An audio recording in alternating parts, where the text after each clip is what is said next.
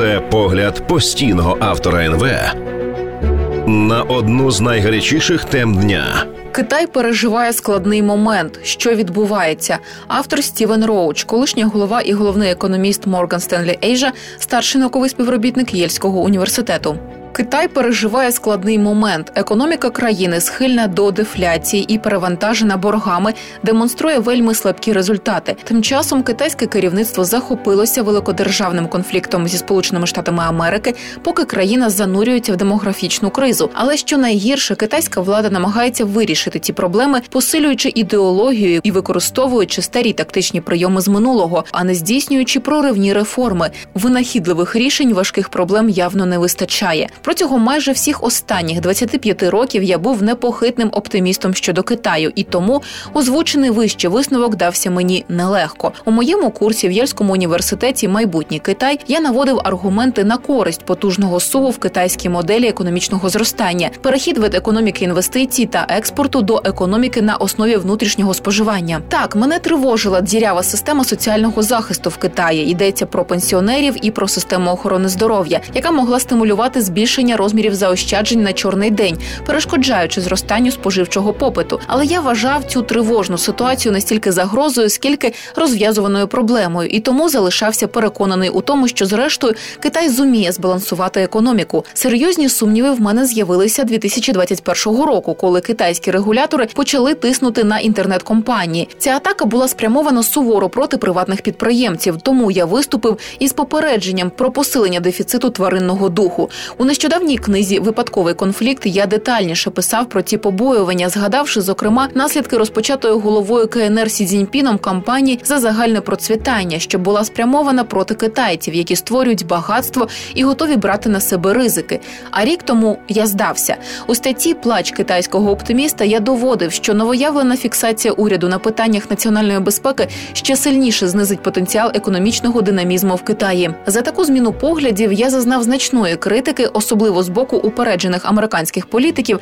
та їхніх однодумців у змі. Китайці несподівано виявилися більш відкритими для дискусії насамперед у питанні про те, що майбутній Китай можливо починає ставати схожим на майбутню Японію після обговорення всіх цих побоювань із цілою низкою високопоставлених офіційних осіб, ділових лідерів, науковців, колишніх студентів і друзів під час кількох візитів до Китаю, здійснених останніми місяцями, я зробив три висновки: по перше, реакцію китайської влади на ослаблення економіки економіки важко назвати просвіченою. Уряд вирішив спертися на давно знайомі заходи проактивного бюджетного стимулювання і розсудливої монетарної політики, щоб підтримати економічне зростання у 2024 році на рівні близько 5%. Прем'єр-міністр Ліцян офіційно оголосить цю цифру в березні на всекитайських зборах народних представників, згадавши досвід своїх дій після азіатської фінансової кризи 1997-1998 років і світової фінансової кризи 2008 року року Китай знову вирішив вдатися до грубої сили великих грошових виливань для усунення нинішніх серйозних проблем на ринку нерухомості у фінансових компаніях місцевих органів влади, а також на фондовому ринку. По-друге, ці короткострокові контрциклічні тактичні заходи не розв'язують ефективним чином довгострокові структурні проблеми Китаю.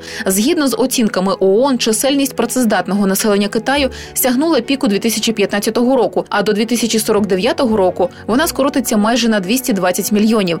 Елементарна економічна наука говорить нам, що для збереження стабільного зростання економіки з меншою кількістю працівників потрібно отримувати з кожного працівника більше доданої вартості. Це означає, що життєво важливим стає зростання продуктивності. Однак сьогодні Китай більше спирається на держпідприємства з низьким рівнем продуктивності, а приватний сектор з підвищеним рівнем продуктивності зазнає інтенсивних атак регуляторів. Тож перспективи збільшення темпів зростання продуктивності виглядають вельми туманними.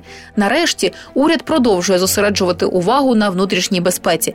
Досить згадати нещодавну кампанію по боротьбі з корупцією в армії, а також періодичні нападки регуляторів на приватний сектор, які зараз поновилися. Наприклад, ігрова індустрія знову потрапила під особливий нагляд, так само як і низка відомих іноземних топ-менеджерів. На нещодавно завершеному третьому пленумі центральної комісії КПК з перевірки дисципліни наголошувалось на важливості ідеологічної дисципліни як фундаментальної цінності. У зв'язку з цим компартія фактично встановила контроль над деякими найбільшими провідними освітніми установами країни, серед яких університет Ціньхау, Шанхайський університет транспорту, а також університети Нанкіна і Фуджоу. Мене особливо турбує ситуація з китайською продуктивністю, оскільки старіння населення починає скорочувати розміри робочої сили для ринкової соціалістичної системи Китаю. Продуктивність важлива так само, як і для капіталістичної економіки. Науковці вказують на кілька головних джерел зростання продуктивності: технології, інвестиції в людський капітал, наукові дослідження і розробки, міжгалузеві зміни в структурі національного випуску. Покійний Роберт Солоу, винахідник сучасної теорії економічного зростання, висловився найкраще, представивши продуктивність як залишкове відображення технічного прогресу після врахування фізичного внеску, який вносить в обсяги випуску праці і капітал. Пол Кругман у відомій статті 1994 року в журналі Foreign Affairs використав запропоновану солоу систему оцінювання економічного зростання у своїх роздумах про економічний розвиток. Розхвалені успіхи швидкого економічного зростання тигрів східної Азії. Кругман пояснював наздоганяючим зростанням, що досягалося шляхом створення нових потужностей і залучення працівників із сільських районів із низькою продуктивністю у високопродуктивні міста. Проникливо попереджаючи про прийдешню азіатську фінансову кризу, Кругман наголошував, що в кінцевому підсумку ці країни не зуміли зберегти натхненний геній, який відповідав солоу за залишкову продуктивність. Можна назвати це відсутністю уяви. Мої три останні візити до Китаю привели мене до аналогічного висновку. Китайське керівництво страждає від дефіциту уяви, і це викликає тривогу. Менталітет контрциклічної політики, що глибоко закріпився в уряді, не відповідає ситуації, що склалася з її дефляційними ризиками, що наростають, які посилюються летальним взаємовпливом швидкого старіння населення і серйозних проблем із продуктивністю. Влада душить інновації валом регламентів і намагається знайти натхнення в ідеології. Відсутність винахідливих підходів і уяви в управлінні економікою може призвести до застою в Китаї і втрати цієї сміливості, на яку реформатори країни так успішно спиралися в минулому. Автор Стівен Роуч, колишній голова і головний економіст Морган Стенлі Ейжа, старший науковий співробітник Єльського університету.